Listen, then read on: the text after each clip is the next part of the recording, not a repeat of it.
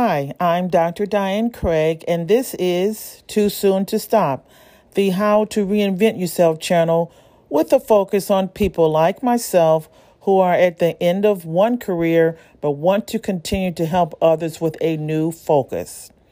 At the age of 64, I am using my life's experience of over 30 years as an emergency medicine physician to serve as the backbone of a lot of my teachings. I sometimes feel like I am journaling in front of the entire world, which I think is a good thing. It keeps me honest and humble, and most of all, close to God, who I believe put this mission on my heart in the first place. Today's episode is very personal, and I certainly hope it helps many. I graduated from medical school at 26 years of age and entered into a combined internal medicine and pediatric residency. This would allow me to become double boarded in internal medicine and pediatric medicine. I can take care of adults and children once completing this program. It would take me four years of very hard work and long hours to complete my training. Some days I would work 36 hours straight with very little break. The center that I trained in is referred to as a tertiary care center. This means that all specialties are available 24 7. Any specialist is simply a phone call and an elevator ride away. And we were always very busy. Anyway, by the time I was 28 and in my third year of training through this rigorous program, I had developed a very large non cancerous tumor on my uterus. It is called a fibroid. The fibroid had grown so large that it filled my entire abdominal cavity. It looked like I was six months pregnant. While the tumor did not hurt, it was obvious that I had to have it removed or it would start to impact other organs and eventually impact my health. So, to my deep disappointment, at the tender age of 28, I had to have a hysterectomy. Fibroid tumors are very vascular, and any attempt to do anything other than remove it with my uterus could have led to life threatening bleeding. To say it was a devastation is an understatement. I would never be able to have biological children of my own, and this happened to me before my 30th birthday.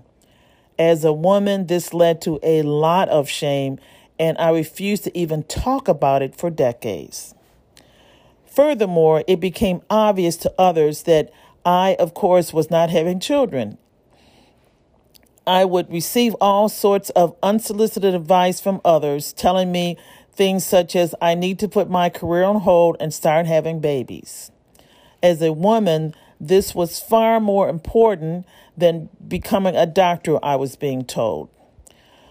People, especially other women, would make insensitive comments about how I did not have a child despite my career accomplishments and therefore did not quite measure up as a woman. Of course, childbirth was impossible for me because of the hysterectomy, but I felt there was no way I was going to share this incredibly painful and personal information with people who would say such hurtful things to me and tell me once again to give up becoming a doctor. Fast forward, I met my husband and married him in my late 30s. He had no interest in having additional children as he already had two from his first marriage. Even so, people would continue to remind me that I did not have children and how I needed to have babies to be the best wife to my husband. When are you going to get pregnant? They would ask. You should have given your husband at least a couple of children by now. I realized now that they really did not know what they were talking about and simply making generalities because my husband was perfectly content with not having any additional children and was very much willing to totally accept me as I was. However, the presumptive comments were meant to make me feel less than, and well, they worked. I simply smiled politely and would not say anything or go into any details. I now want to get this out as a testament to not let anything negative hold you back, especially if it's not your fault. This is the hand God had dealt me. I do not like it or even to this day want to embrace it, but God does not need my permission for things to turn out the way they have.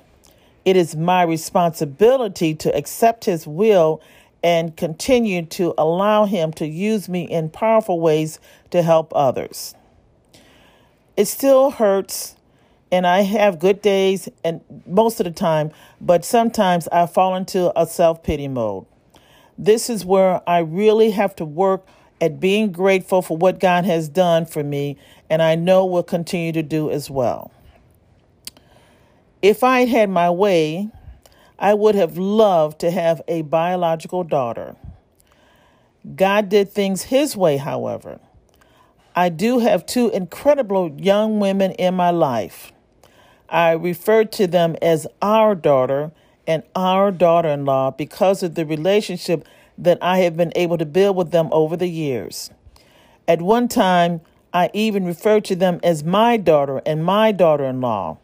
Well, one of the women who comes from a mixed family and knew I had no biological children sharply rebuked me for doing this.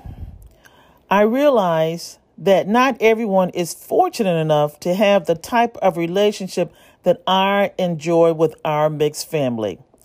I use the word our. This brings me great joy and shows that I have totally accepted my daughters as my own and know that they know that I will do anything for them. They are incredibly noble and admirable, strong women. I couldn't ask for better people if I had raised them myself. I also have a granddaughter who is growing up very quickly. This is God's will for me. I don't fully understand it and would have definitely done things differently, but he did not ask my permission before he made his decision about my fertility. It deeply hurts even to this day, some 35 years later, but it is my reality that I have learned to live with. I no longer will allow shame to suppress what God has done and now embrace it to allow God to continue to shape me into the woman that He wants me to be so that He can use me in powerful ways. That doesn't mean that I like it because I most certainly don't, but I accept it. I can be kind and patient with myself, and therefore I can pass this kindness and patience on to others. A perfect example of not liking the way things have turned out was Jesus just before he got crucified. He prayed to God, Not my will, but yours be done. This is my prayer for myself as well. What I'm going through is nowhere near being crucified, but I still can handle things because I know this is God's will for my life. I can also now think back at the people who I allowed to shame me with thoughtless comments and pray the same thing that Jesus did before he died. Forgive them, Lord, for they do not know what they are doing. I take responsibility for how I handled my infertility over the years. I cannot hold on to, well, if they had said such and such, these cruel things, blah, blah, blah. It is so important to embrace my past and accept things that I cannot change. How I choose to handle this in the past led me to doubting myself as a woman. Now I totally embrace and do take responsibility of how I handle things today. All in. Expect success despite never having biological children. It was never God's will or intent for me to feel less than. This was my doing. He has another plan for me, therefore, I will never hold back again. I share this with you to show you that I am not simply in this to brag about my accomplishments. We all have hard knocks and lessons, and this most certainly is mine. I deeply desire to help you to become the best version of yourself through my sharing.